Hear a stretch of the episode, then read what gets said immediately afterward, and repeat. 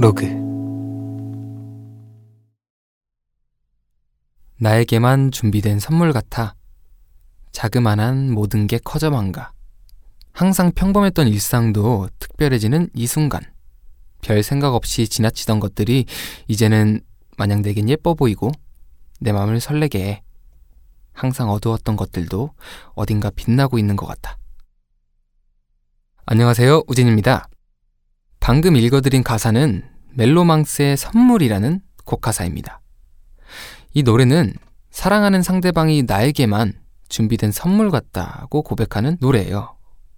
선물을 받았을 때 설레고 달콤한 마음이 확 와닿는 것 같아요. 컵스는 지금 어떤 선물을 받고 싶나요? 혹시 제게 받고 싶은 선물이 있나요? 오늘은 선물 이야기로 시작해 봤는데요. 오늘 걱정 말아요 그대에서 소개할 사연이 바로 선물에 관한 사연이기 때문입니다. 코코아님이 보내주신 사연을 읽어볼게요. 우진 오빠 안녕하세요. 저는 고등학교 2학년인 코코아라고 해요. 곧 엄마 생신이 다가오는데요. 아직 어떤 선물을 해야 할지 못 정해서 사연을 보내봐요. 저는 뭔가 선택지가 생기면 고민이 너무너무 많아져서 선택을 잘 못하는 편이거든요.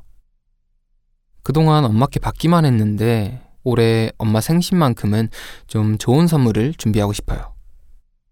지금까지 제가 생각한 선물이 몇 개 있는데요. 한번 들어봐 주세요. 1번. 현금을 드린다. 음, 근데 좀 정이 없는 것 같고 도대체 얼마를 드려야 할지 모르겠고. 네. 2번. 꽃다발과 함께 레터링 케이크를 드린다. 레터링 케이크는 인스타에서 받은 데가 몇 군데 있는데 엄마 취미가 등산이셔서 등산을 하는 엄마를 귀여운 캐릭터로 만든 작은 케이크를 선물하고 싶어요. wow. 근데 케이크는 먹어버리면 없어지잖아요. 그래서 좀 고민이고.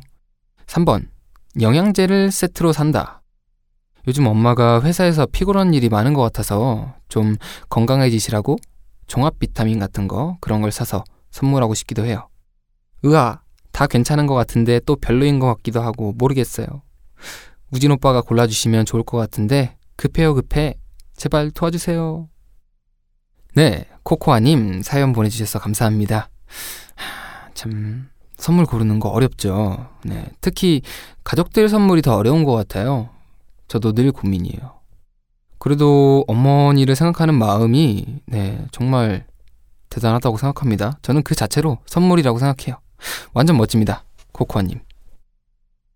저는 사실 다 좋은 것 같아요. 근데 그 중에서 가장 좋은 거를 생각한다면 사실 현금도 어 저는 나쁘지 않다고 생각을 하는데 근데 아직 그 코코아님이 고등학생인 걸 치면 아직까지는 현금보다는 다른 게 더 나을 것 같다는 생각을 했어요. 나중에 음, 더 나이가 있을 때 성인이 되고 그때 드려도 될 것 같아요. 아무래도 마음을 더 보여주는 게 저는 중요하다고 생각을 해서 네. 2번 꽃다발과 함께 레터링 케이크 저는 이게 좋은 것 같아요.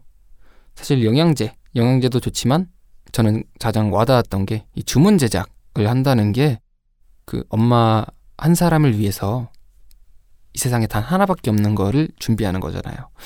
그거만큼 감동적인 게 저는 없다고 생각을 해요. 그래서 저는 꽃다발과 함께 레터링 케이크를 드린다가 좋을 것 같습니다. 저는 이렇게 생각 못했을 것 같아요. 그냥 엄마 사랑해요 라고 적어서 케이크 드릴 것 같은데 이렇게 등산하는 모습을 캐릭터로 담아서 드린다고 하니까 저는 정말 아주 기발한 아이디어라고 생각을 합니다. 어머니가 정말 좋아하실 것 같아요. 하지만 여기서 우진이의 또 코멘트가 살짝 하나 들어가자면 여기서 플러스로 편지를 써드리면 어떨까. 사실 저는 편지가 부모님도 그렇고 그냥 정말 진심을 전하고 가장 와닿는 선물이라고 생각을 하거든요. 어떤 거를 드리든 편지를 같이 드리는 게 좋다고 생각합니다.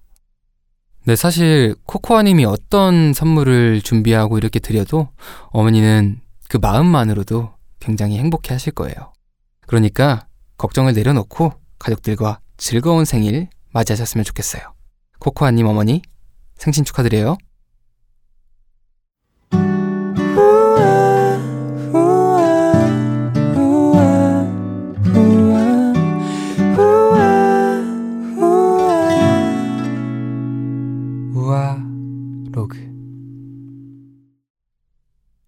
오 헨리가 쓴 크리스마스의 선물이라는 소설이 있어요.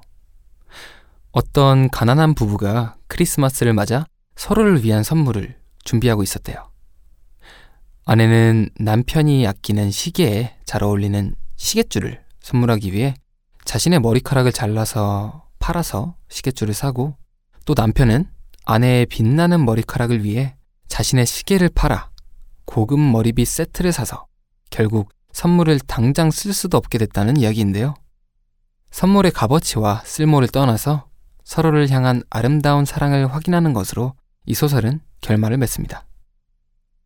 이런 말이 있대요. 누군가를 사랑하면 그에게 줄 수 있는 가장 큰 선물은 당신이 함께 있어주는 것이다. 좋은 선물은 마음에서 오는 것 같아요. 무엇보다 함께 간직한 기억 자체가 선물인 것 같고요. 저도 컵스에게 선물 같은 존재가 되었으면 좋겠어요. 컵스가 제게 선물인 것처럼요. 우리가 함께하는 아늑한 시간, 우아로그. 우리 또 얘기해요. 안녕.